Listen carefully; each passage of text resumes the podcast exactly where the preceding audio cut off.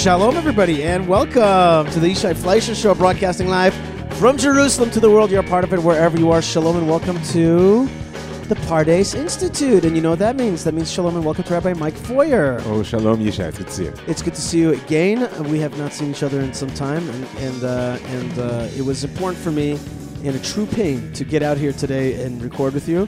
But it was important for me to do it, so so I, I drove out here. I even paid for parking, which is yeah. Oh, that's almost that- immoral. Yeah, it's like it was. It was just like the the free parking was just totally packed, and I, it was hot. My air conditioner is not working in my car, and I'm just like, I'm just like park for money now, and, and that's the way it is.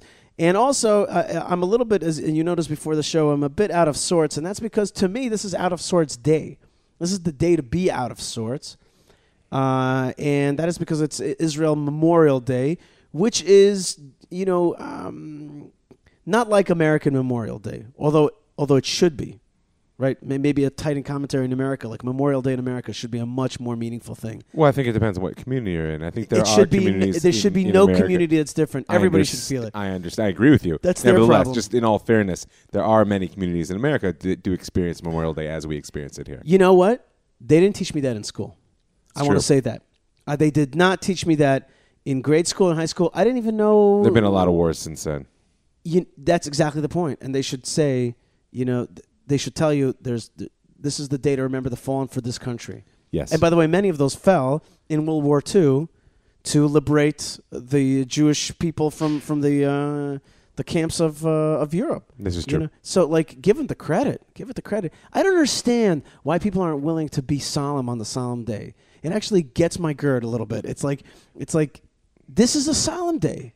It's a solemn day. Know that. Know that it's a solemn day. And and the way I just want to tell you the way I celebrate this day, the way I m- m- commemorate this day, is that I actually I actually find that the Israeli uh, radio and television do a fabulous job of tear jerking, reminding you about the pain and the, personal loss. stories. It's Right. it's intense. Right, and because you know what, when you go to the graveyard and you hear a speech, they're very general, Usually, yeah. right? But when you listen to the TV and the radio, they actually take personal stories. Yes. So last night, I watched uh, the story about two recent rabbis who were murdered. Do you remember one uh, in Chavat Gilad, one in Ariel? Right.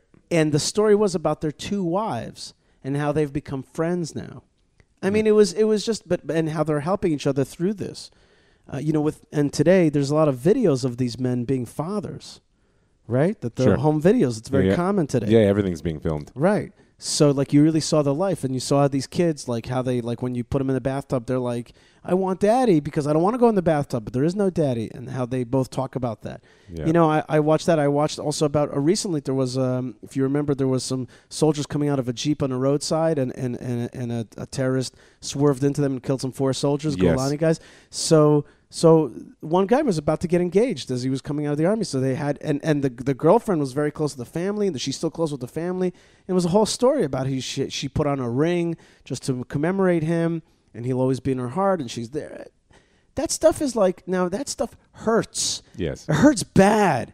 It hurts bad. I cried three times last night. Okay, but that's like the way. I, that's to me how you celebrate this day. This is how you commemorate these people. You like sh- you share the pain you you remember them. You remember some names. I everybody i speak to i'm like who do you remember today? Who do you remember? I just spoke to my colleague noam arnon my mentor slash colleague you know and he's like my uh, nephew. No my, my excuse me i translated from from english uh, from hebrew wrong. My cousin was a soldier in the yom kippur war. I was a soldier too. And then he disappeared in the yom kippur war. And for a year we didn't know where he was. I found out during the war that he was that he had we thought that he was a hostage. Mm-hmm. We looked through all the hostage papers, but then a year later, they found his remnants in a burnt out tank in the Sinai. Okay. Okay? Right. And he just told me that story, and I was like, ow. But thank you. What was his name? Asher Avram, Asher ben Avram. You know, and I'm like, okay, okay. And I we also remember the um, I myself drive. You know, I've told this a few times, but my Ford Focus that I drive, which is parked in the pay parking over here, is uh, uh, it was was also co-driven by the gardener of Hebron, Gennady Kaufman. He was murdered two and a half years ago. He's also one of the fallen uh, that that is remembered today. So it's just like remember, remember. I remember Tom Kareen, who was a company commander who was killed when I after I was injured and I was at uh, on leave. he was killed in a uh, with a Hezbollah ambush. So to me, like this is the day, and, and somebody just sent me uh, in in one of the chat groups, one of the WhatsApp groups, like sent me a picture. Sent not me, sent the picture like of some kid, kids having fun. I'm like, I want to, I want to yell and I want to be like, dude, that's cool. Tomorrow, Yeah. today is not the day for that. Today, it's okay to hurt. That's what it's about. And we have about twenty, almost twenty four thousand uh, soldiers who have been lost, and about almost th- three thousand somewhat. Um, uh, people who have been uh, uh, murdered in uh, terrorist acts. That's what we do today. We take that day off. You know. It's a, it's a very hard thing to hold pain in the sort of the front part of your presence, front part of your consciousness. You know, meaning meaning the bring oneself to tears is a certain catharsis that also allows you to let go, and I think it's why people shy away from an entire day. Um, you know, in, in in the Hebrew calendar, as opposed to the sort of Israeli national calendar, the day that parallels this is Tisha B'Av, the 9th of Av. And I know it's always a challenge for me to take the Ninth of Av seriously on a deep emotional level, meaning intellectually, spiritually, as a construct, no problem, right? But to weep for the temple, to weep for the expulsion from Spain, you know.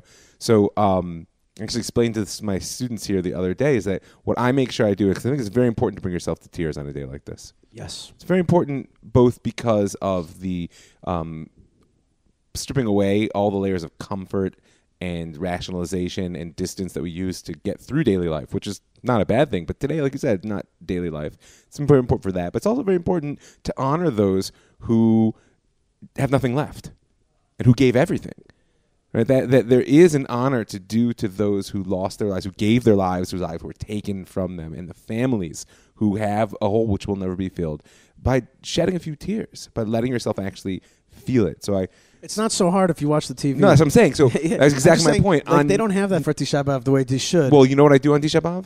I watch videos of the destruction of Gush Katif. right. Okay. Why? Because Gush Katif is like the destruction of the temple? No, I'm not saying that. I'm saying because it's something that's real to me, something Right. I experienced, something people who I'm still with now.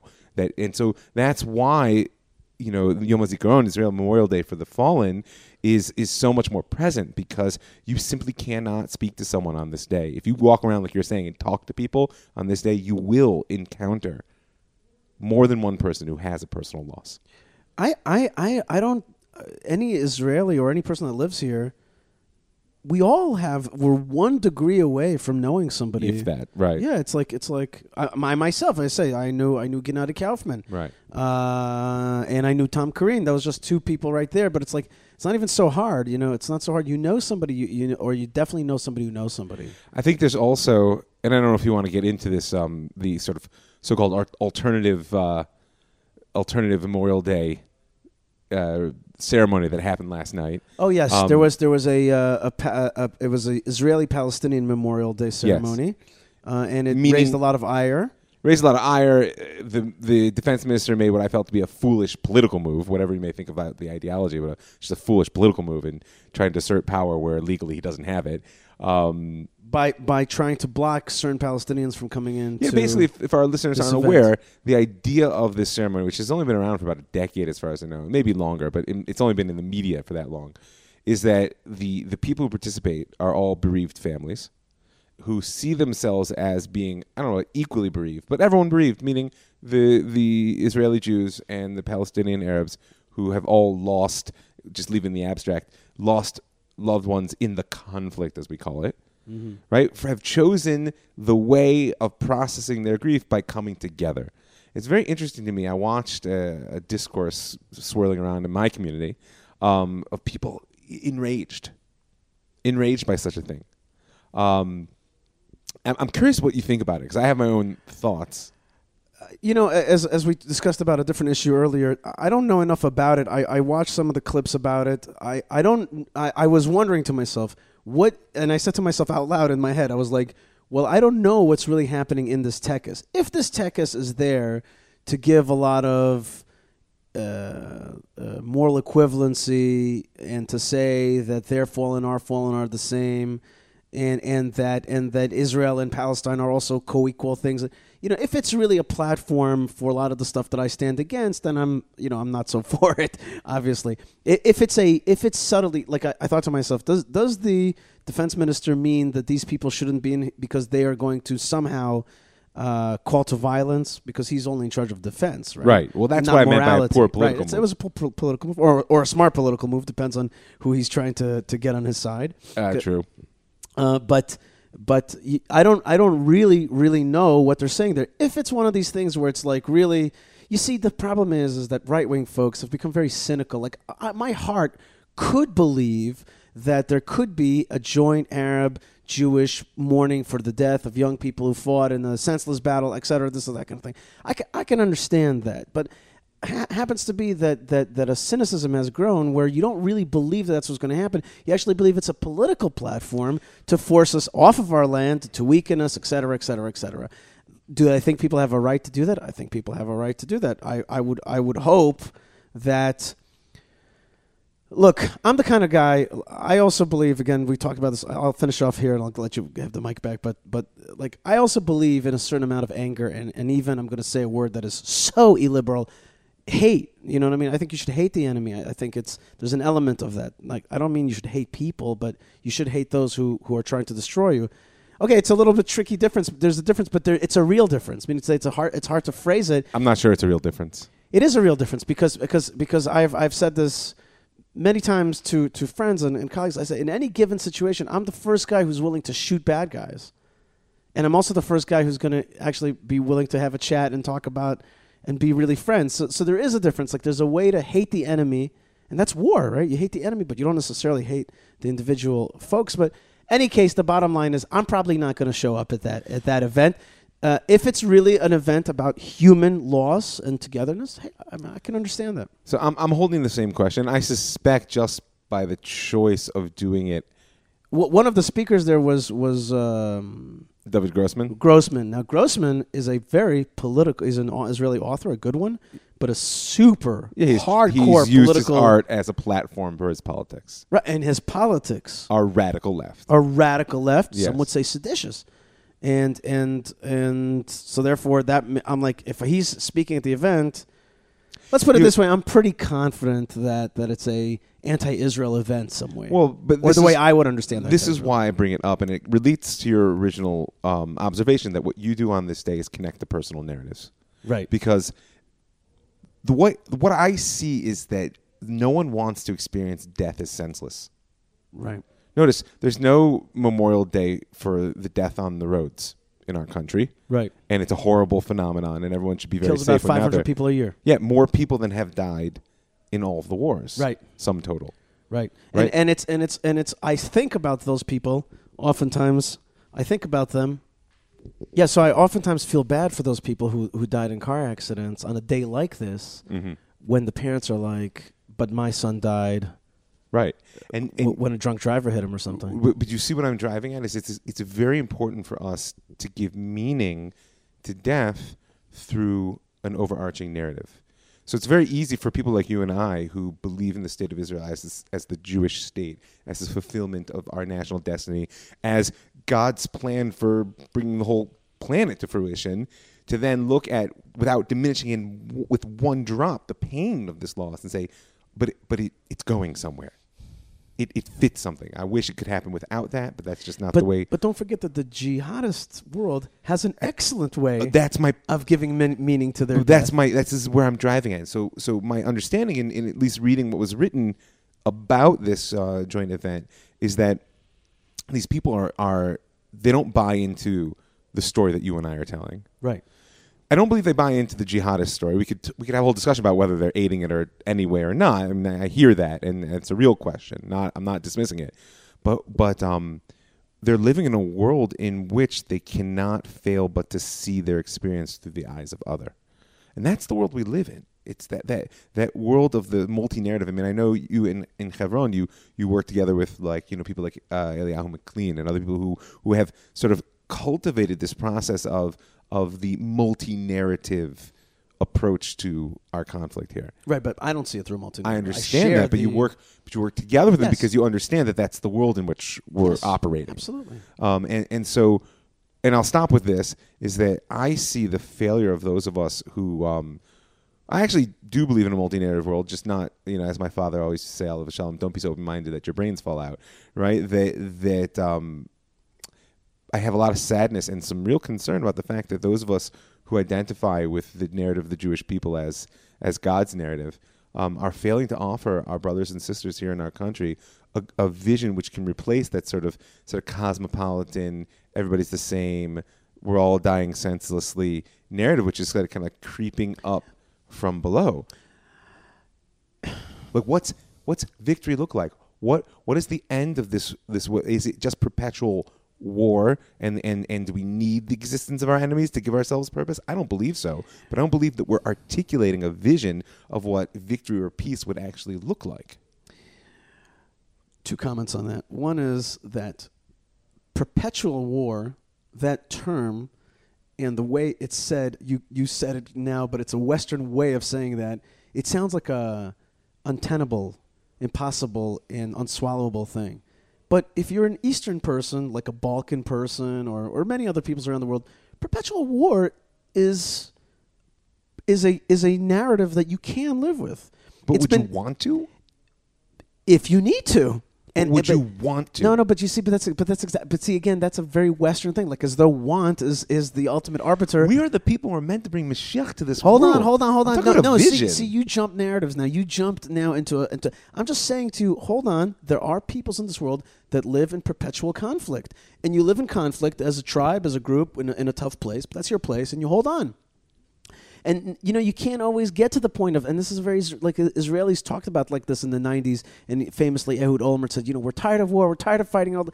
You, you don't say that in certain places. You just don't talk like that. That's and again, it's a, an Eastern Bloc type of way of thinking, which is like, okay, I'm in I'm in a conflict zone. That's where I live. This is my land, and it's going to be forever conflict. And I always tell people like like al That's right. You're going to live on the sword. That's right. You that know? was the blessing to Esau. Okay, okay. Well, we say uh, kicherev gavatecha. Okay, it says that, that that the sword is your is your is your honor. Okay? But those are two different things. Listen, my point to you is, is conf- we want peace, but peace is not something that it's like I want it. I want it right now. I want it, and the way it is right now, I don't want it. It's not about your want. You're in a conflict. You're in a tough thing, and that's the way it is. And there's a certain there's something very privileged in the way that you're asking the question, as though you have the right to ask these kind of questions. You Go- have the obligation to ask these questions. Not a right.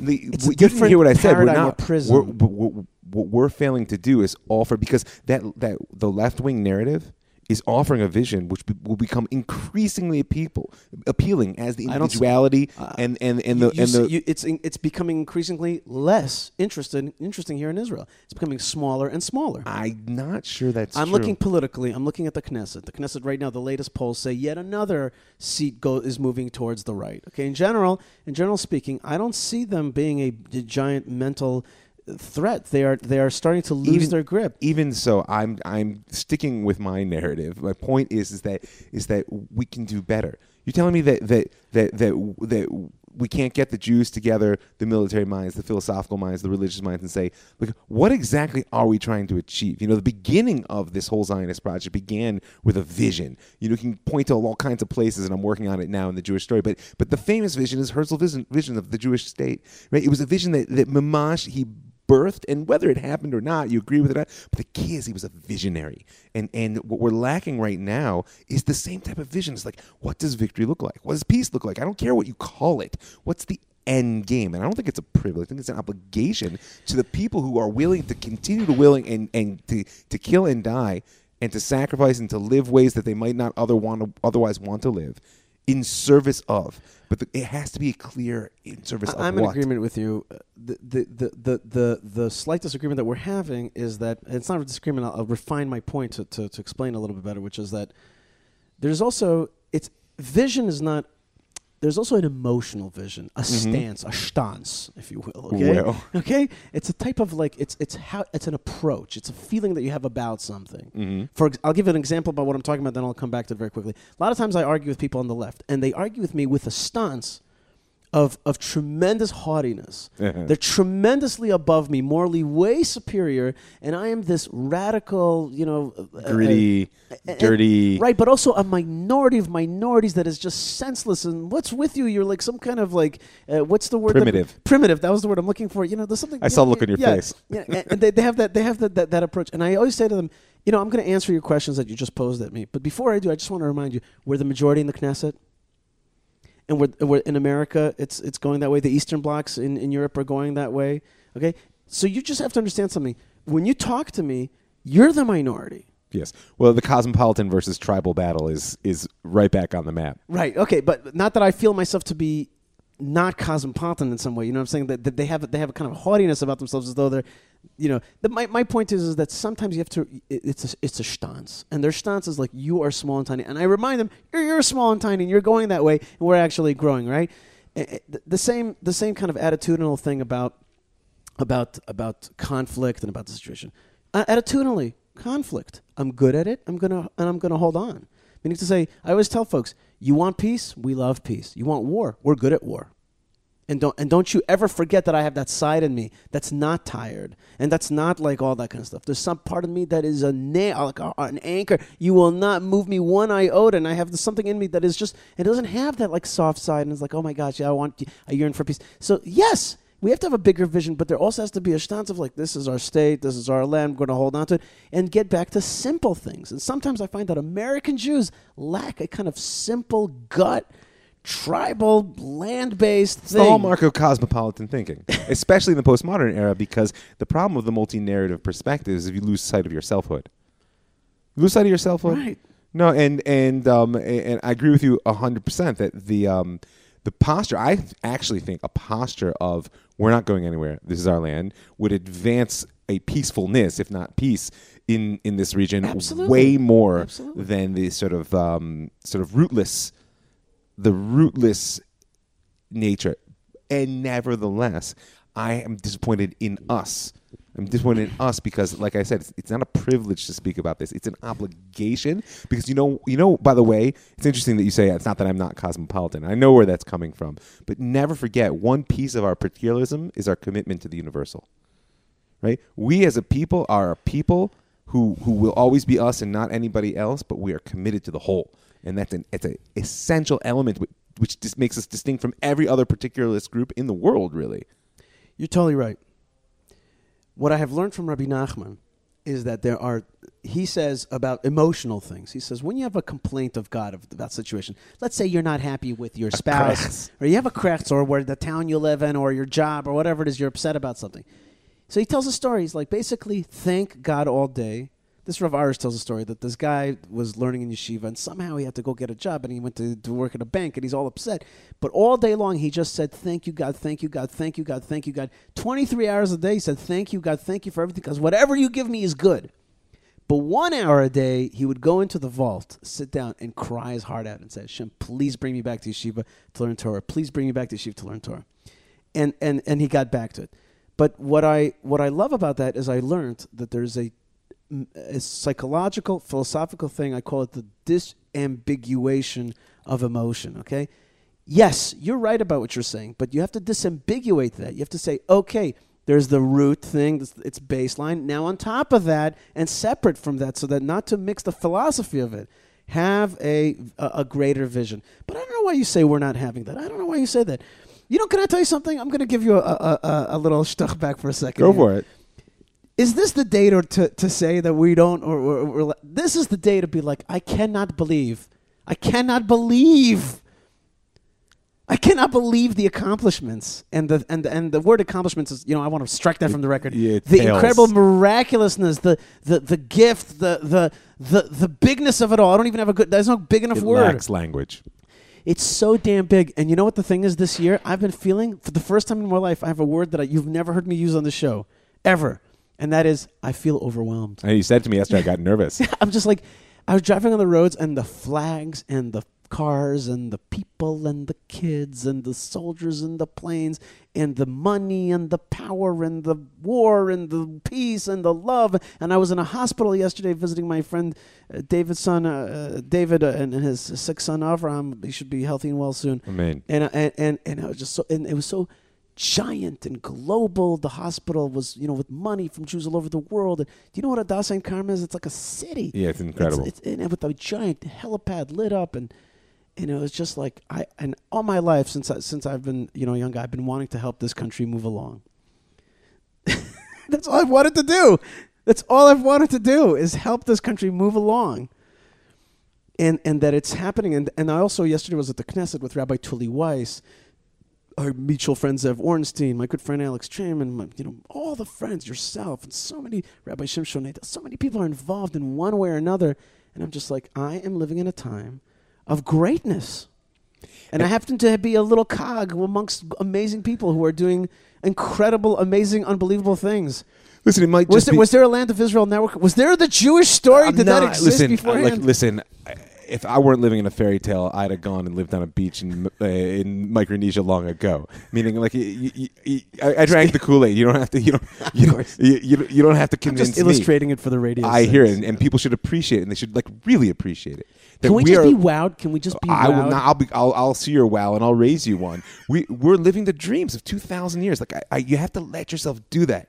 Tell it to my students all the time because my students are those sort of cosmopolitan liberal American Jews. But I Yeah. saw it yesterday when I was speaking to them. Yeah. It's like you need to let yourself in the next week walk around and and let go of who you think you are and live the dream of two thousand years of be wowie zowie. yeah, but, but not just for yourself. And that's the thing. It's an intergenerational dream. It's, it's not just a dream, it's a promise. It's more than a dream. It's a dream of the people, but it's a promise from God. Mm-hmm. And and and I, maybe it's just my juke though, is that that I feel that that that we are capable of even more. Right. And and and the, that my great fear my great fear is that that we that we will God forbid become satisfied with what we have because what we have is is so astounding. I mean, forget the fact that every Yeah. economy and, and society around us within a good 200 miles is like going down the tubes. Forget the ma- fact that, you know, my friends that used to talk about leaving America saying, oh, it's too difficult. I, I can't leave. I have a good job here and I, I don't want to go to Israel. It's so hard. Now people are saying, gosh, I can't find a job in America. I think I, I heard the, the high tech is booming in Israel. I'm, I'm moving there. You know, like, like any, by any standard of rational standard of measure, Right. The success is overwhelming to use your word. But but that to me says hey wake up. The, the step that you could take next is something humanity has not yet seen. Because all those rational standards of measure are standards of measure that other great empires of the world have seen and they come and go. The difference is that we are now sitting on an opportunity to take a quantum leap on the behalf of our people and humanity and the Bonus to Olam in order to finally take this story where it could really go. And that's what I want to be talking about. You know, on your on your other show, uh, uh, the the Jewish story, uh, the last episode that I heard, which was Heralders of Zion, which which I, I listened to, and I and I promised myself I'll listen to again. I hope on the way home now I will. Um, um, I I heard a word which I've heard before, and I think that one word is really in, in a lot of ways uh, an embodiment of what's going on here, which is embodiment. Okay, we're talking about embodiment that word is a very powerful word. Like when you when you when you when you just say it by itself. Well, it's not an accident in that episode. Right. Uh, No, you, you talk a lot about it, and and uh, and embodiment is the process that we're going through. Think uh, think uh, uh, Yechezkel, right? Chapter 35, 36 over there. You know, think about the embodiment of these broken, these these bones coming Yeah, together. The dry bones. the dry bones vision. And and and there's a two stage process right? First you put you first get embodied or re-embodied. And only then does the spirit is there a second call to the spirit to enter the body. And, and so therefore i say to you you're totally right but that's coming next. It's it's just it's just that Yeah, it won't come on its own.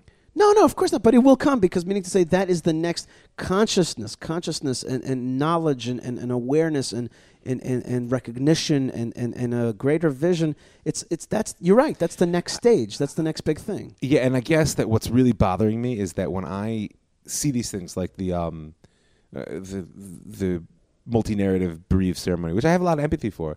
People want to want to give meaning to the, their loss through that type of narrative, leaving aside the question of whether they're not useful idiots in, in a larger war, which is an important question. I have a lot of empathy, but what I guess what's bothering me is that I could see a lot of um, types of spirit that would come into us that I would call ruach tuma that I would say just an impure spirit. The the the the, the force of postmodernism and this sort of intellectual ferment that's going on out there in the world, which is often led by Jews, um, is very powerful. And and and I'm I'm I'm sort of zealous for for for the spirit that we are capable of embodying here. What you're basically saying is, if if indeed we're in a, we're in the process of embodiment now, there's a certain vacuousness that's that's there. It's it's and it's and it's obvious. It's out there. People talk about it.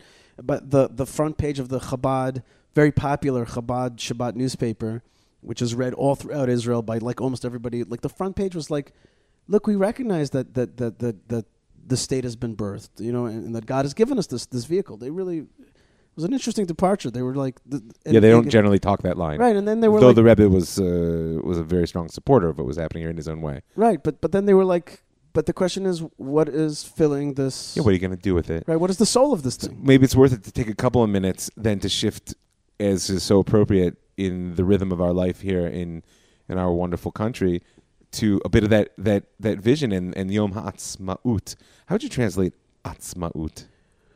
Well, on the simple level, it's independence, but it's right, uh, but but that's how would you really translate it if I didn't put it in the context of, of Yom Ha'atzmaut, Independence Day?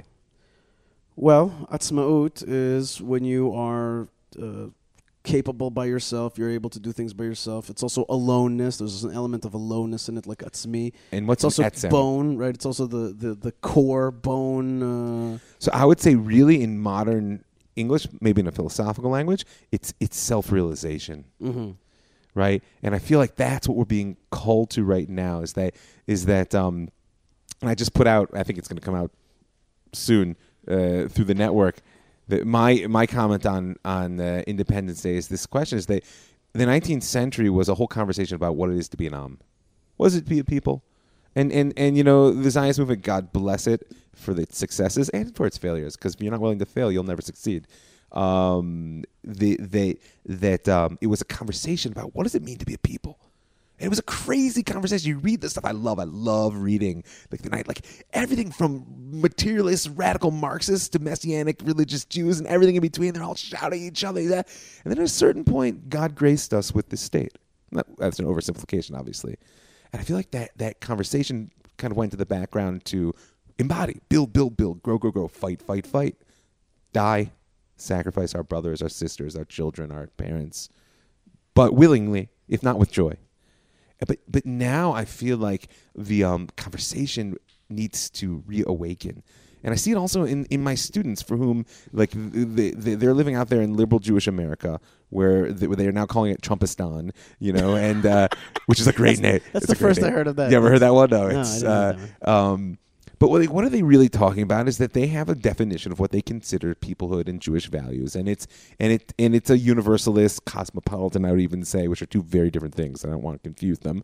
Um, so there's a rift that's growing there because there's not a, an honest conversation of like, well, hey, you're putting forward a definition of what it is to be a people. We here in our embodied national entity have a very different definition. Plus, our experience is different. Like, like let's talk. Just like those radical materialist Marxists and the Messianic Jews were willing to talk because they understood that things were pressing for the future. We have to understand it may not be existentially pressing the way it was then, but it's even more important now because, like you said, we can actually fill the vessel with vision. Yeah. I'll be addressing tonight uh, a big Israeli congregation with a few with Americans. It's it's uh, at Givat Shmuel, that's close to Bar Ilan. Sure, so, so I'll be I'll be driving throughout the whole country, kind of a little bit today, and I'm gonna mention to them this idea, and I've heard this before that it's Yom Ha'atzmaut is Yom Ha'atzamot, the, the day of embodiment of the Yeah. dry bones of the embodiment, and and again, remember that vision. It was it was two steps. It was a two stage. It was a two stage. First, the body was whole, but it was lifeless. It Yep. had no soul in it. He had to prophesy to the to the to the spirit to, To come come. into their bodies. Same thing. I, I remember always the lech lecha. That there's really two lech lechas. Walk in the land, says God to Abraham, and then afterwards he says, "Now go to the land of Moriah." Yeah. Go go and, and fill the, the put it with a story, with a meaning, with a spirit. Yerushalayim. Yerushalayim, the heart of it. It's a it's an incredibly powerful thing. I, I myself am just a little bit overwhelmed this year. Really, I'm just I just like it's just it's just um. I feel a little bit sad about these these young people that you're talking about who are espousing this contra narrative, and I think to myself, like I like, feel sad. I see them. I have to speak to them. I, I, I mamish love them. In large measure, though, one of their their most problematic uh, mental beliefs is in a certain superiority. It's a certain. It's a certain. I- they. I'd say that's a cultural context, but but in, in lived experience, I don't think they look at it that way. Many of them are very humble. Many of them are very confused about what's happening here because that's you have to remember. My students are are self selected group. They made it here, Right. That's true. That's true. and they deserve a That's tremendous true. credit for that. In, in part, it's also Americana. Americana, even in this very simple fact that Americans really learn one language. Just, just that. Well, you and I have spoken about the difference between you and I in terms of being an American and a Russian. Right. And, our, like, and like, our like I was, I was at an event, and there was all kinds of speakers, and then got up there uh, the minister uh, Zev um, Elkin. Zev Elkin, and he spoke in English perfectly, you know, Right. and then he's you know, he speaks in Hebrew perfectly, speaks in Russian perfectly, and it's just like when when you have languages in your head, you also are able to relate to cultures, right? And and it's like I feel like your your your your students. They should hang out with the folks in the shuk a little bit, with the cab drivers, you know, and, and understand like really what this country is really about. What does what is the the, the, the guts of this country, you know? Yeah, and but uh, they're- part of them is very attracted to that, and part of them is very scared. I'll speak in the first person. Part of me is very attracted to that, and part of me is very scared. Why? Because there are certain assumptions that you grow up with psychologically about the way the world works, which if you un- undermine them, you, you you're totally lost. Like the, the in in it was we spoke about before. They the the faced with the choice between the impossible and the unacceptable, most people will choose the impossible. Because the impossible just means, nah, nah, we'll keep, we'll make peace. We'll just keep banging our head against this wall. It'll fall eventually. The unacceptable means, wait a minute. You mean there's I'm wrong about the way the world actually works? Speaking of that, there was really just a, an article recently by uh, what's his name, Yossi Klein Halevi, Mhm. uh, and and again he's just endlessly stuck at the at the moral problem of the Palestinian people. He has he's endlessly stuck on them, and endlessly re- reaches the same solution. There's only one thing we could do: is cut off a chunk of our land and give it to them. I'm just like, why don't you just realize that the truth is, it's it's actually very simple. It's our land, and there's a minority which is problematic amongst us. Okay, I like to call this the Arab question. Okay, so let's deal with the Arab question. But don't give me this whole business about a minority that has its own thing and they need their own thing. And, you know, I'm down with the own thing. I'm just not down with the conclusion of cutting off a chunk of our country to solve it. There's a minority. It needs to be treated right. But at the end of the day, you know, that's I what they are. They're a minority in our I, land. I'm I'm a I'm a big fan of the two state solution as long as it doesn't involve anything between the Jordan and the Mediterranean. Okay, so that's you know, so that's basically saying you know here. And by the way, there was a two-state solution. That the, the original Yeah. two-state solution is the cutting off of Jordan. Exactly. That is that that is the original uh, two-state solution. No, that's I the original partition plan. I say it because I think at this stage the solution to the moral problem is not to be found internally. I think that the solution to moral problems moral problem is to be found externally. Again, I go back to my point. If we, as a people and as a leadership, are willing to assert, by the way, we hear the moral problem, we feel more. We're Jews. We know what moral problems are. But I got news for you. We're not the only ones involved in this, and therefore we're not going to bear the burden of, of being the sole solution. So here's our vision. right. So here it is, and we're and you're gonna yell and scream. Listen, when we were in the minority and we were in the opposition, we yelled and screamed about your solution. We didn't we didn't take our ball and go away. We didn't say I'm done with this playing field. Because because we're we're committed to our people, we're committed to our land, we're committed to God, we're committed to this game. And we ate it through the '90s. Remember the Oslo War? Remember? You know, do people remember that? Yeah, we went we went down that path. We yeah. went down remember, the path. Remember watching our friends being pulled out. Remember the remember the synagogues that were burned and pillaged. Remember how Gaza and everybody talks about the humanitarian crisis in Gaza. Let's remember how that started. The actual humanitarian crisis when we left behind whole fields of greenhouses, and in their joy they smashed and burned them. You know, so so we went down that path. Okay, I'll even give you credit. You really wanted to solve the problem. You meant well. It failed. Own the failure. But then we as a people now, as a as a as a voice, need to step forward and say, and this is what we see to be the solution. Again, again, I, I, I, I always always feel that there's a there's an element of haughtiness in, in, in, in that in their positions. Like it's like yeah, exactly that. Like you went down that path, so admit it. Say like okay, you know, like something else. But no, but he's he's got and he wrote it in the Wall Street Journal. You know, amongst the amongst the righties. You know, Yeah, yeah. write it in the New York Times. You know, do me a favor. Anyway. All right. So anyway, folks, yeah. See, that's what it is. It's small and big, and small and big. And my wife was telling me today about how awesome she thinks the uh, union of Yom HaZikaron and Yom Ha'atzmaut are. The this um, couplet, this this incredible um, uh, day of, of mourning and sadness and remembrance. Also pride. It's a day of pride, but it's a day of, of sad pride. By the way, another thing I, I heard today was about the 69 members of the um, uh, of the Dakar Mm, submarine, submarine. that went down, and then they finally found Yeah, their, uh, their their remnants. And and she was saying this this sister of one of the uh, of one of the soldiers there was saying like, for us, it's it's always like a day of like the sixty nine people. She's like, but for me, he was my brother, and uh, and uh, you know that, that stuff just it gives you a, it gives you- a tear. Also, you hearken back to Yom Yom uh, Yom HaShoah. Oh, and by the way, the, uh, here's another fascinating thing.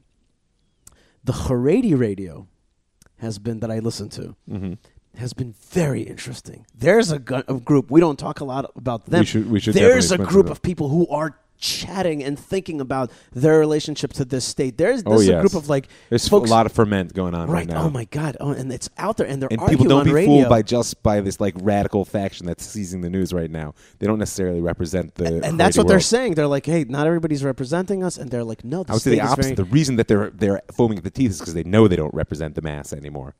this this radio host is like, "Look, I'm I'm I I recognize the miracle of, of Israel. I recognize the importance of having a state. I'm not I'm not b- blue and white f- flapping a guy. nationalist in the political sense, right? I, I think I think what he really means, and I believe this very much, is that's not my brand. Right. That's not my brand. No. And my brand is a more Torah brand. I believe Yeah. in the more, you know, the, the, the centrality and importance of Torah. And now that we have an embodied state, I, I'm very much concerned that there shall be that it'll be a Torah state, Yes. And maybe even um, a little um, repentance at having removed themselves from activism and making the state more of what it's what now they are. Yeah, I mean, it is important to note that that that the religious world, by and large, turned its back on the process, so shouldn't be surprised Right. what emerged from it. He's basically saying, um, you know, uh, we recognize that there, there, we recognize that there is an embodiment. It would be a phenomenal thing for our country and the world as a whole if the Haredi world opened up and, and shared its its kochot, its its powers and abilities more with with our society. A- And there's something happening there. Yeah. There's something happening. And I mean there. that without having to compromise the values. I would never want to see the core of the Torah world dissipate. Yeah. You know, but but just to open up and embrace more, it would be it would just just imagine the the potential. Where I live in Gush Etzion, by the way, these are people who are a lot of professional types, Mm-hmm. and generally day in day out, they're kind of clock punching, successful folks. You know, Sure. they're like, you know, Yep. they are at their like pitch fever. Right I have now. never seen them like this. They're just this is their day. Yes, this is the day. This is the day. This they're like the the flags. I find it to be slightly overwhelming. The flags are just f- flapping and flying, and like it's like they're really, really, really. The Gush Etzion area is like this is it. This Yeah. this is this is the big one. This is the big one for them. you know, um, I I feel it's important to start creating, um, if not mitzvot, minhagim, customs, if not commandments and customs for this day. Yeah. So one that I've been off and on striving to do that, please God, our mutual friend Zev Orenstein and myself are going to be able to do is I think it's really great to go arba amos b'makom chadash, like four cubits, as it were, four L's. How do they say it? I don't know. Um, in, in a new place in the land of Israel. So we're going. We're going to get up pre dawn and we're going to go climb the Sartaba. You ever been out there? Sure. I've never been. Yeah. So I've driven by it any number of times. It's one of these beautiful peaks that overlooks the Jordan Valley. Um, and I just say it not just because I'm excited, so I want to talk about it, but to encourage people to think about how do you embody this day? Yeah. What does it mean to you? I mean, since we don't have the guidance of thousands of years of tradition, we're in an incredible, unique position to begin that process. Aside from the, to me, the importance of Hallel of, of, of the songs of praise is Right. critically important to, to give vent out loud with your heart and your lungs Yeah. to the joy of being in such a place. You, you know, you're you're hitting a little bit of a sore point for me here because I like agree with you that I, I, I- let me put it this way: I am not always sure about how to celebrate this day. Yeah, it's confusing. See, Yom HaZikaron, I got my thing down. See, Yeah. I know what I'm supposed to. I know the mitzvah of the day. And and my wife, she loves to see the on Yom Yom Yom Ha'atzmaut on Independence Day. She loves to see the flyover planes and and you know the power that kind of thing. Mhm. And oh, by the way, the IDF and police have all these camps Yes. that they open up to the public. Check out the weapons and check out the tanks and all that kind of stuff. And and and I would say t- that's interesting. You're bringing up the land of Israel, which I think is an an, an element is a, is also a separate entity from the state of Israel. Sure. And and and yesterday I was driving to see my, my friend David and his son in, in the hospital, and I was in Beit Shemesh speaking to uh, Leva Torah. Oh, you just reminded me. And anyway, I drove through a road called 395. Oh, but like Ramat Raziel and uh, Ramat Raziel was like the middle point. Yeah. Har Oh, Hatayasim. it's unbelievable. I, I was just like, I, I was, I was, The best of the Jerusalem Hills. it was uh, really, By the really way, un- unprovoked plug, but there's a winery up there called Katlav.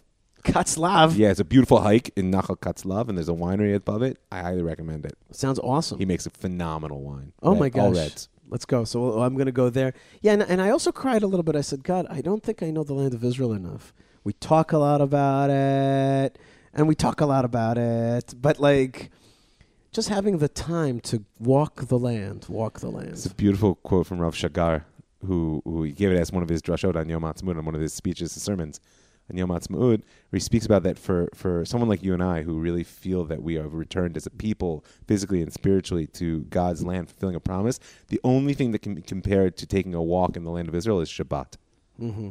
because it's it's it's a whole experience. Yeah. It's not just something you do. It's not just where you are. Right. It's a complete a wholeness of consciousness that's actually not otherwise available. Yeah, yeah, yeah. So I totally understand what you're saying about about taking that that, that hike. That's exciting. Uh, yeah, yeah. There's definitely there's definitely what to do about uh, about seeing the land of Israel. Good idea. Okay, I just want to uh, add something here now, which is important. Uh, two things to, to uh, uh, what do we call it? not homework, no housework, housework. Uh, Like- like oh, uh, oh, uh, House clean- house housekeeping. housekeeping. housekeeping. That's the little- word. two housekeeping issues. One is that I now have in my possession five giant Israeli flags that have flown over either the city of David, right, uh, courtesy of our friends at City of David, uh, which is the, the original Davidic city. Um, to due south of, of the western wall of the Temple Mount, and it's really where the Jews went up to the temple during the pilgrimages. And, and anytime they went to the temple, it's an incredible place, an incredible park. Uh, I think it is uh, cityofdavid.org.il. Check that out. I have three flags from the city of David. I have a flag from Hebron, and I have a flag um, from the Mount of Olives. Five giant flags are in my uh, storage, and they are now waiting to get to you. Okay. Now these flags are torn. They have they are they are grayed a little bit by the dust of the Holy Land, which they have imbibed. Okay, Uh, they they they are they are they are dirty with the land or beautified by the land, and you have a chance to own these things, and I want to auction them off. Now the. Uh, uh, the people that will get them, wh- whatever the, the, the donations that will come in through, you will now also Malka Fleischer is helping me send out everything, so it's going to get to you faster than ever before. It's going to be great. So I say five hundred dollars a flag. That's what I want. I want five hundred. That's that's right. That's not a small amount. I want five hundred bucks a flag. Okay, you can have more than one as well. And and the thing about this flag is, um, the the donation that you give through it will go also to other things like the the the tomb of Joseph reparation uh, restoration, which I help fund. My organization Kuma helps fund, and also uh, to Hebron, and also to the show and other things. Many other good things happen uh, with this funding. So please help us out, and it's time for you to have your very own flag of Israel from the land. You can tell. Now, what you do is once you get the flag, you take it to the local. Um, seamster, seamstress, or to the dry cleaning places. Sometimes they have a person there that, that will take care of it, and and they'll fix it up for you beautifully. They do it better in America than here. Uh, don't wash it. Keep it in its dirty form, though. Okay, keep unless you want to, whatever, whatever you want, you know. But that's the, the land of Israel. So I highly recommend that you do that. If you if you want to do that, please go to yishaifleischer.com and uh, or, or write me an email and say that you're willing to do it. Write me an email. All you have to do is hashtag I want an Israeli flag. Israeli flag. Hashtag Israeli flag. Right? Hashtag Israeli flag. That's all you need to do, and you will get that flag. And don't think about it twice. If you're like, "Ooh, I should do that," just do it. Okay, that's that's that's my advice to you. Um, what was the other thing? Was that what, what was the other thing? I can't Oh, the other you. thing is I'm going to Australia. Okay, folks, I'm going to Australia in three weeks. David Adler from the AJA, from the Australian Jewish Association, is is hooking up an incredible trip, and I'm also going to go to Perth. You've been to Perth, right? I have been to Perth. What's Perth like? Oh, it's beautiful. Yeah, Yeah, very mellow. Mellow. Got to get out to see the coast there. I, w- I, In- su- I surely will. Incredible. Yes, the the, the coast in Perth. Yes. I mean, the whole continent is It's is not worth the seeing. Great White isn't going to get me over there, is he? I'm not making any promises. Oh no.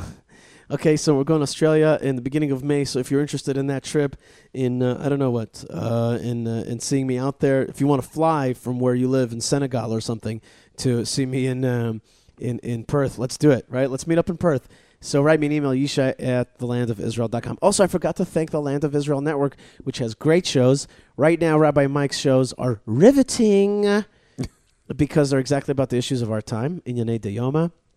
And that is the Jewish story. Soon we'll move out of the past into the future. I'm wondering about that. Yes, everybody's asking me. It's like, what happens when history ends? I have some ideas for you, but I know Yeah, you, we'll you do as well. Um, and then we have other shows: Rabbi Shlomo Katz, Ari and Jeremy, uh, Israel Josh. Inspired, Josh Hasten, uh, uh, Israel Uncensored, Revealed, and Unclothed. Uh, what else? Who else do we have? Eve, Eve. Harrow, of course. Uh, Gil Hoffman. All the good folks have great shows, and you can be uh, really connected. And you need to be connected every single day. People are always like, "You have a podcast? That's so cool!" like, yeah, we have podcasts. You know, you can. You I want can you to know my teenage kids don't think I'm cool. It's okay. I'm working on it. You're cool in our eyes, Rabbi Mike. I want to thank you very much, and I want to say to you to on this day, uh, may their memory be a blessing, Amen. uh, and may the falling, as you say, have meaning. Um, May we give their sacrifice meaning in our That's lives. That's right. Amen. Amen. And we should, yeah, we should remember that. We should remember their their honor and their sacrifice. And tonight, celebration uh, with no hesitation. Seventy years.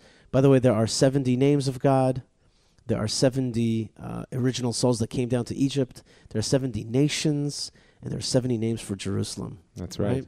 So, so this is a big year, and I hope that, Rabbi Mike, your kind of uh, admonition that we should think bigger, which is basically what you're saying, uh, will start to come to fruition now that, that we're really embodied in our land. And I will give it one caveat. Think big, but not tomorrow. Tomorrow, let yourself just be happy. That's right. Because I think if you can let yourself be filled with the joy and not get into the complications and the questions and the doubts and the complexities, that's that's fine for the day after tomorrow, like you said about today. So tomorrow, just rejoice. And if you can't do it for yourself, do it for the 2,000 years of Jews whose commitment to the fact that we could be here is really why we are. Rabbi Mike Feuer, thank you so much, and uh, Chag Sameach. Oh, these are these are alternative holidays. Are they Yes. in the Are they in the Bible? Are they in the Bible? Well, we didn't talk about that. We can We talk about it later. We'll talk about it later. Sfas emes. That's right. There's this that's famous Sfas Emes. Hey, we all right. know it. That's right. Sfas Emes, which, which means that that says that this is a shade of, of Passover, the great redemption. And, and which book does it say it in? I will. I will. I think in Jeremiah, like I will show you redemption as I did in the times of Egypt. Even it will be even bigger. Jeremiah 23. There you go, Jeremiah 23. All right, folks, let's live it. And there's more stuff on the Yishai Fleischer Show. So stay tuned, stay strong, stay connected. And we'll be right back. Rabbi Mike, thanks again. Chag Sameach. Chag Sameach.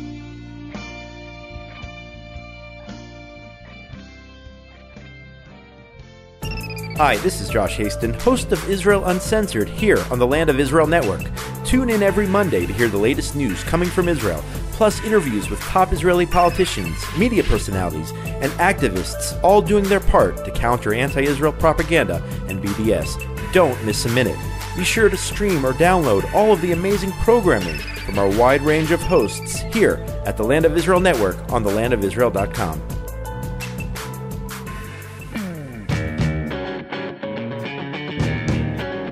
You're listening to the Yishai Fleischer Show on the Land of Israel Network at thelandofisrael.com. Here's Rabbi Yishai Fleischer at the Knesset, speaking this week at the Knesset Bible Study Caucus, hosted by member of Knesset Rabbi Yehuda Glick. Very rarely in life am I overwhelmed. It's just not my thing, okay, to be overwhelmed. And just coming into Yerushalayim today with all the flags, and then coming into this room at the Knesset, and then being with Rabbi Glick, who is a walking miracle on many levels, and then looking at these three signs behind me, this incredible caucus for the study of the Tanakh in the, in, at the Knesset, this new Israel Bible, the Rabbi Tuly uh, uh, very movingly spoke about just now, and the Schindler Society, and having Rosemary with us here today. It's just all, all together. It's just a kind of uh, a microwave of energy, uh, and and it's all happening at, at the same time, at the same moment, in the same place, and it's awesome to be here with you. So thank you very much. Um, yeah, very rarely am I wowed by this, but but it, but it is a great honor to be at the Knesset today. And they asked me to talk about Jim. Pastor Jim kind of sent the message saying, you know, can can Yishai talk about governance? Can you talk about governance? And I and I and I thought it through for a little bit, and I decided to talk about governance in, uh, from the point of view of leadership, leadership, biblical leadership. What does the Bible tell us about leadership? And uh, the first great leader of the nation is Moses. That's the, he's the one. He's number one, right? Um, and you, you take all the major cues for what is Jewish leadership for Moses. But you know, when, when he comes out from the Pharaoh's palace, he looks to see if his brothers are doing well. He sees that Jews are dying and being killed in slavery. He fights for one of them. Uh, he rescues a, a, a Jew from the hand of a uh, uh, Egyptian taskmaster, kills him. Next day, he sees the Jews are fighting, tries to break up between them. They accuse him of, of, uh, of favoritism or of being judgmental, right? Uh, you're, not, you're being intolerant or, or some language like that. And, and you're, not, you're not into social justice or something. And suddenly uh, uh, he's on the run. And he goes away to Midian. He goes away to Midian, finds a new life in Midian. And he finds peace. He goes out to Montana, you know, he goes, he finds kind of a peace of mind. But God sees the characteristic traits of Moses and he says, That's the man for me. I need him. I need Moses. Remember the song, you know, go down, Moses, way down to Egypt's land, right? Go down. I need you to go down. And, and they have a discussion. Now, the Bible is generally, is an important term, it's laconic. It uses few words to describe a lot of things. It doesn't spill a lot of ink on purpose. It wants you to, to dig deep into the text. But sometimes when there's a lot of text, that's there to show you, you know, look into this. Why is, why is the Torah telling you so much information? And there's a long discourse, an argument, if you will, between God and Moses about, about should he go down to Egypt. And Moses doesn't want to go down to Egypt. He's, he has too much humility. He doesn't want to go down to Egypt. God says, I need you. I need you down there. Now, our, our sages tell us that this was a discussion of seven days arguing with God for seven days. Think about that. You got to be Jewish to do that, okay? Uh, it's just like, you know, God says, go down, do this. You're like, yes, sir. No, Moses is not like that, right? He's, he's arguing with him. And he says, um, he says to him, listen, I'm heavy of mouth and heavy of speech. Send somebody else. God says to him, who do you think gives mouth to a man? Who makes somebody a good talker or, or dumb? It's me. I'm the boss. I do that.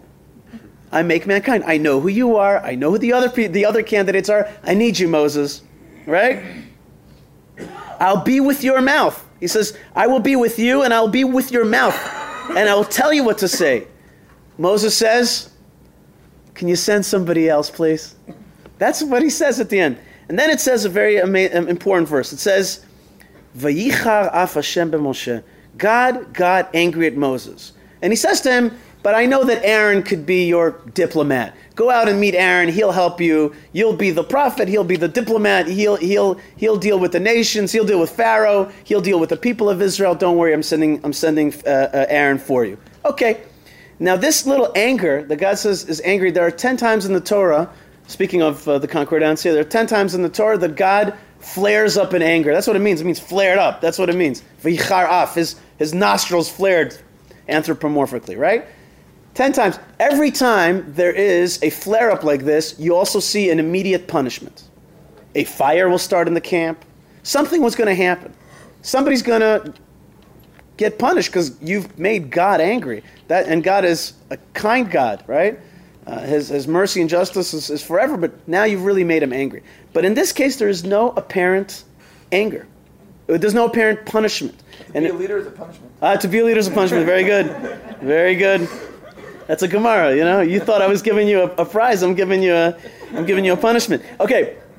But if you look at the famous commentator Rashi, he says, he quotes the Talmud, and it says that Rabbi Yoshua ben Karcha says, every one of the angers of God has a, uh, uh, uh, a manifestation. This one, there is no manifestation. Where did it go? Okay. Just a few verses later, something, maybe one of the most skipped over parts of the Bible, because nobody wants to touch it. Nobody wants to touch this next few, these next few verses. Moses on the way down to Egypt. Okay, he took the job. I'll do it. I'll do it. Okay. He takes his wife. He takes his kids. They're heading down, and uh, they're, they're on the way down to Egypt, and they, they, they have to stop for the night. And it says, I'll read it to you in English first. It was on the way in the lodging that Hashem, God, encountered him and sought to kill him. What? Hmm. Say what? God wanted to kill who? Moses? I thought he just sent him down to Egypt. Well, that's, this is why a lot of people don't want to deal with this, right? So, Zephra Tzipora took a sharp stone and cut off the foreskin of her son and touched, and touched it to his feet. And she said, you caused, you caused my bridegroom's bloodshed. So he released him. And she said, a bridegroom's bloodshed was because of the circumcision. Okay, a lot, very mysterious business here, right? All right. But a few, so, so basically Moses was about to be killed, but beforehand, but, but somehow, uh, but somehow she circumcised the son, so maybe this angel of death was after the son of Moses. What is going on here? So let's read a few, a few verses beforehand. God says to Moses, When you go down to Egypt, see all the wonders that I've put in your hand and perform them before Pharaoh. But I shall strengthen his heart, and he will not send the people. You shall say to him, so says Hashem. He shall say to Pharaoh, So says Hashem, my firstborn son is Israel. Right? This is what I want you to tell him. My firstborn is Israel. You're not releasing him, and therefore, so I say to you, send out my son that he may serve me. But you have refused to send them out. Therefore, behold, I shall kill your firstborn son. So whose, whose son is going to be killed? Pharaoh. Pharaoh. And does that happen? Yes. Yes, his firstborn son is killed. Yes, it happens. So you're not releasing my firstborn son Israel. Uh, my, you Pharaoh are not releasing Israel. Here you go. You got it right back. It's karma. It's eye for an eye. You get justice in this world. You don't release my firstborn son, you're going to lose your firstborn son. But let's read it in the Hebrew. V'amarta el paro, you say to Pharaoh, Ko amar Hashem b'ni bechor Yisrael. So say to Pharaoh, my firstborn son is Israel. And I said to you, who's to you? On the straight translation, it means you say to Pharaoh what I'm about to say to you. But there's another way to read it. Ve'omar elecha, and I told you, Moses, shlachet b'ni, send my children, go down to Egypt, v'yavduni, and they shall serve me. But you refuse to go down and send them. You refuse to bring uh, my children out of Egypt. I now kill your firstborn son because you didn't feel the pain of the Jewish people when they were in slavery. You walked out there, you went to Montana, to Midian. You went to chill. You didn't want to deal with the politics. It was too messy for you. You didn't want to deal with the Jews. They were too stubborn. So you went on vacation. You were out of there. You didn't want to deal with the dirty stuff. Now I got to tell you something. You, I, you argued with me for seven days. You got me angry because my children are in pain. You got to feel the pain of your children. You got to feel the pain of your children. You see them suffering.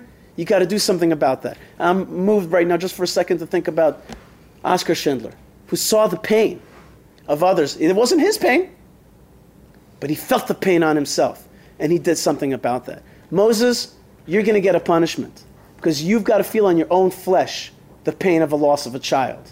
Like I feel, God says, like I feel the loss of my children. By the way, in, in Jewish law, you're not supposed to pray for Yom Kippur to be the leader of the prayer unless you yourself have children. Right? If you don't have children, you don't know what to pray for. You don't see the responsibility and the pain, what it is to be a parent or to be a ruler. So, about governance, if you don't feel the pain of the people, by the way, eight out of nine European leaders today don't have children. How could you lead, how can Angela Merkel lead a country when she herself doesn't have a stake in its future? Right? It's a problem. But that's what, and, and, and here's, here's a, a great rabbi and a great leader before us, Rabbi Yehuda Glick. You got to go down to the people, you got to feel them. That's what governance, that's what Jewish governance is about. You got to you to know what's going on down at, at, at every level of society. Let's go to just one last thing. Let's skip all the way now after years of Moses being a leader. Let's now go to uh, the book of Numbers, chapter 11, verse 16. Maybe, maybe 14. The Jewish people ask for meat. We got to eat meat. We're tired of this uh, totally miraculous man of bread. Okay? Bread from the, from, the, from the heaven, it's come on. We want some, you know, yeah, we want some McDavid's. Remember the old McDavid's restaurant? We want some. We want some nice earthly flesh. Okay, and that's it. That breaks Moses. He's he's he's been carrying. Literally, he's going to say. He says in verse 14. He says, "I cannot alone carry this nation. It's heavier than me. I am unable to carry it alone." And if this is what you're going to do to me, God, by making me carry these people alone, why don't you just kill me? Harog na harog Hargeni Naharog, please get rid of me if I found favor in your eyes, and I shan't see my own downfall. I, don't see, I won't see my badness. So what does God say? He says, No, no, no, no. Moses, I got a better way. Let me help you. Let us now gather me 70 people. And these 70 people, they're going to get some of your prophecy. It's going to spill over. By the way, uh, the rabbis say it's like a candle being lit from other candles. The original candle doesn't lose its light, it just lights 70 more candles. All right? I'm not going to take anything away from you, but you got to spill over. You got a lot. And, and now I'm going to uh, uh, pass some of your prophetic energy onto these uh, 70 elders, and I'm going to come down and I'm going to uh, speak to them, and I'm going to put your energy on them, and they're going to help you carry this nation. You won't do it alone. There's a famous rabbi, the Baal HaTurim, who is the original concordancia, right? He's the original concordance. He gathers all the various places in the Bible, and he says, Gather me 70 people. This is related to the 70 souls that came down to Egypt, the original 70 souls. And then he says, and those original 70 souls are related to the 70 nations. Okay, as we said before. And he goes, and those 70 nations and those 70 souls are related to the 70 names of God. You guys heard about the Eskimos? They have like 70 names for snow. So the Bible's got 70 names of God. And he lists them. He lists them 70 names of God. And finally says, and that's of course related to the 70 names of Jerusalem. The Jewish people have 70 names for Jerusalem. 70 names for Jerusalem. So we, are, ladies and gentlemen, we see that, that Moses, the, the epitome of humility, uh, he, he may have not wanted to serve God originally. He didn't want to get into the mess, but he did it. God, God almost punished him. He almost lost his own firstborn son because, uh, because we've got to feel the pain, and he had to feel the pain himself. Zipporah, Zephra, a great uh, heroine, uh, saved the son, and then later on we meet Moses again carrying these people that very fear of his that I won't be able to carry them, still God says, I will share your prophetic energy. And that prophetic energy is really coming down uh, through the 70 names of God. Oh, one time, just a quick story. One time, I was in Bethel and I told the, some, I was talking about the various names of God. So a child says to me, he was a homeschool kid, American homeschool kid. He says to me, What do you mean, names of God? Why does God have many names? Good question, right? Kids ask the best questions, right? What, what, why, why does God have many names? I said to him like this God put an idea in my head, I'll never forget it because it was like a shot into my, into my brain. I said to him, Imagine a businessman, very powerful businessman, and he's got many different email accounts one just for the family, one just for this business, one just for this business. That's what God has, his different names. All the email accounts come to the same man, right? Come to the same God. He's got different ways of dealing with it through, through different categories. And all of us have a different perspective that we bring to the story. Every one of the Sanhedrin that was supposed to sit in this very place, in, in a table not unlike this one, is supposed to speak 70 of them, is supposed to speak 70 languages so that they connect with every Jew and every person in the world. And I think that today it's really that intensity that I was talking about is that all those laser, 70 lasers are all pointing towards that God that we look to.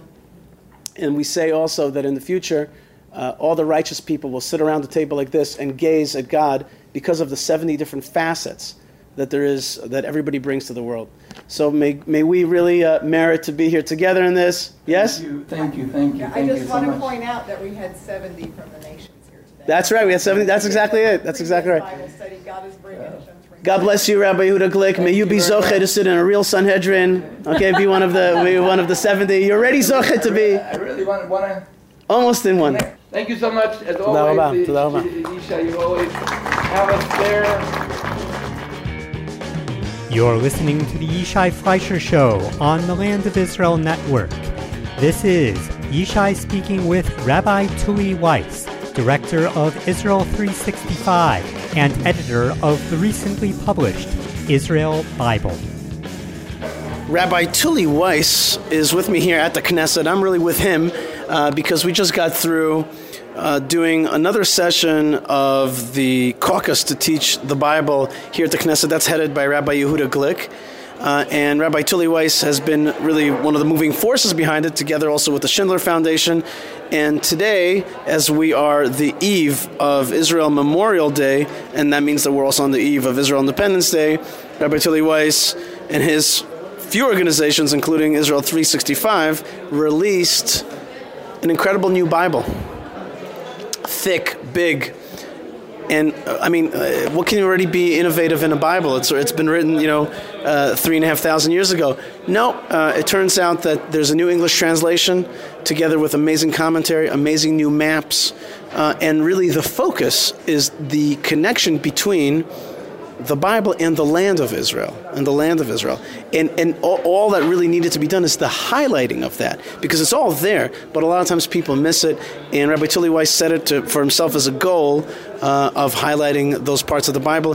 Rabbi Tuly, you told a great story uh, in, here in the Knesset. By the way, we're in the Knesset, that is the legislative body of Israel, the chosen body of Israel. Uh, and this is, this, is our, this is our capital, uh, and it, again recognized by the world as the capital of Israel. Rabbi Tuly, tell me the story about how you wanted to. I just got deja vu, by the way, standing here with you in the corner here at the Knesset. Tell me the story about how you got to the idea that, that the Bible that there needs to be a new edition of a Bible that highlights the land of Israel.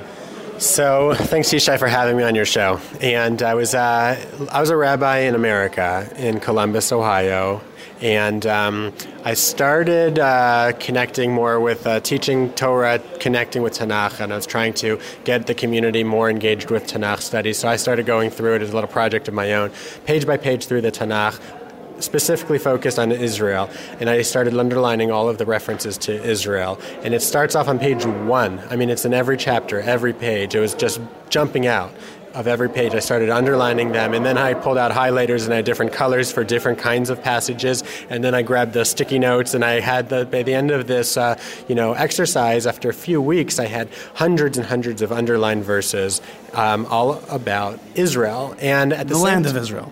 the land of Israel and the people of Israel. Okay, so at that same time, I went to Barnes and Nobles, and um, I went to the bookstore there, and actually, you know, the Jewish people we think that the Tanakh is kind of like a, oh, there's one edition, one version, and non-Jews, Christians have many different editions. They have the man's Bible, they have the women's Bible, they have the Yishai. You won't believe this. They have like the the vegetarian's Bible, they have the fisherman's Bible, they have the retired reads golf Bible. I mean, it's it's a whole industry, niche Bibles. So I'm in Barnes and Nobles. They have five different shelves of Bibles. Okay, and I'm like, ask. I asked the associate, "Do you have a Bible about Israel?" Do you have an Israel Bible? And she's like, We must, we must. She's helping me look. No, can't find it. Then she goes and looks on her computer looked for the Israel Bible. There's no Bible like that in their system, and I couldn't believe it because now after I had gone through the you know the the Tanakh, you recognize that it's the number one theme throughout the Tanakh. So how do you have a Bible for vegetarians and you don't have an Israel Bible? So that's what we did at Israel 365. We collected all of these verses about Israel, commentary about Israel. We organized it from the beginning, Genesis, through the end of the Hebrew Bible, Divrei Yamim, uh, Chronicles, and uh, after working on this for years, we, we just released it this week for the 70th anniversary of Yom Ha'atzmaut. I was very impressed with it, I have to tell you. And, and I, I, I happened to uh, open it up randomly, and it opened to page 738. Uh, and it was really about the crowning of King David in Hebron and you had a great note there. And that's one of the things. Every page has a note. Oftentimes a picture. Every time a picture. Oftentimes a picture of the rabbi or, or, or the thinker or the place. In this case, had a picture of the tombs of the fathers and mothers in Hebron, and it said, "You see, uh, it's the, the the Hebron is not just about the forefathers and mothers, it's also about the crowning of King David. The, the process of, of the influence of the forefathers and mothers continues through King David. And it was just like, this is great. This is what the world needs to see. It needs to see how important, how beautiful it is, and make a, a, a reference from Hebron that is not about violence and divisiveness and all kinds of stuff, but it's about it's about this is the key to our identity. Exactly, and just like Hebron, it means from the language of chibur, right, to connect people and to connect the tribes of Israel. So we have hundreds of Hebrew lessons because, again, the Jewish people have been studying the Tanakh, the Torah, in Hebrew, whereas the Christians, for example, have who are studying the New English version, which is a trans, an updated version of the King James edition, which is a translation of the Greek, which is a translation of the Latin, which is a translation from the Hebrew. We've been studying it in Hebrew this whole time, and so there's so much richness in the Hebrew language, and we illustrate that through lessons like Chevron.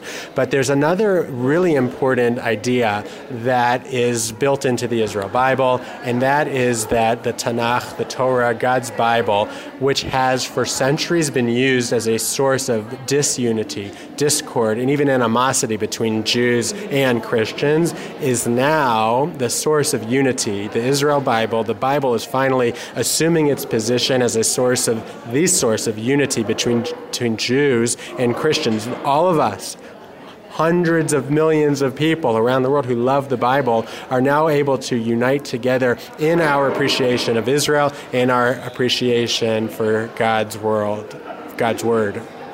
And also, by the way, the translation that uses a very modern translation. It doesn't have thys and thous. Uh, that's very important. A lot of people get stuck on that kind of stuff. It makes it it makes it fuddy duddy. It makes it old. It makes it unapproachable. Irrelevant. Right, irrelevant. This is much more approachable, and and yet at the same time, this is very interesting. You didn't translate the Hebrew t- words, names, the proper names. You left them as is. So you used words like Hashem, which which instead of God, the name, which is God, the way the Jews would say it, or the name Yafet would not be Japheth. It would be Yafet. Okay, so that's also a very interesting innovation that you took, which is to really Hebrewize the English. Exactly. And that's what we're trying to do. We're trying to show that the Bible is as relevant today as ever before. And especially when you come to Israel, the miracles of the Bible, the fulfillment of biblical prophecy, are being fulfilled in front of our very eyes. And so hopefully, in some small way, the Israel Bible will help tell that story in a relevant, modern, up to date. This is the Bible for our generation. Every, Bi- every generation needs its own Bible, so to speak. The last Jewish Tanakh that was published is the ArtScroll amazing, amazing revolution that ArtScroll brought about in the 90s. You know, the Stone Tanakh, which I did my exercise on, where I went through the Stone Tanakh, was published in 1996, more than 20 years ago. And, you know, please God, this will be the Bible for the next generation of those who love Israel, both Jewish and non Jewish. Absolutely. Okay, uh, um, it, it, there's a special edition right now, which is the 70th year edition, 70th year of Israel, and it makes a lot of sense because it's the 70th year of Israel, and there's 70 nations, and the Bible itself was supposed to be translated into 70 languages uh, so that the whole world would connect to it. That's a biblical verse in Deuteronomy. And so uh, it really fits. Tell me how a person could get that Bible, how they can connect to it. I thought you'd never ask. you could get the Israel Bible at theisraelbible.com. Either uh, theisraelbible.com? theisraelbible.com. It's right there. The first of all, you could order a copy. We'll have it shipped to you wherever you are in the world. But it's also online for free. It's all there, all available for free. You could even push a button and have it read to you in Hebrew. That's something that we have on our website. We have interactive Google Maps, so you could zone in if you're reading a verse about, you know, Hebron. Where is it? You could see it on a Google Map. We have videos. We have really amazing features. So we have an awesome hardcover edition that's 2,200 pages that we could you could order from our website. But we also have a really amazing in digital uh, version on our website as well theisraelbible.com. It's really that simple. That's the beauty of this. It's it's really kind of a simple pure idea that has come together to highlight the land of Israel, to speak it in a way that the world can understand it, and you've done it at theisraelbible.com. Thank you so much, Rabbi Tuly. Thank you for having me. Yom Ha'atzmaut Sameach, everybody. That's right. Okay, signing off from the Knesset, folks. We're going to keep going with the show, but it's a pleasure to be with Rabbi Tuly. Check out that Bible. It's amazing. Uh, theisraelbible.com, and we'll be right back. Thank you for listening to the Yishai Fleischer Show on the Land of Israel Network at thelandofisrael.com. Please visit our sponsors, tekhelet.com. That's spelled T E K H E L E T yishaijew.com, where you can get your own authentic Techelet strings and be a true blue Jew. Also, northisrael.com forward slash Yishai for your real estate opportunities in northern Israel.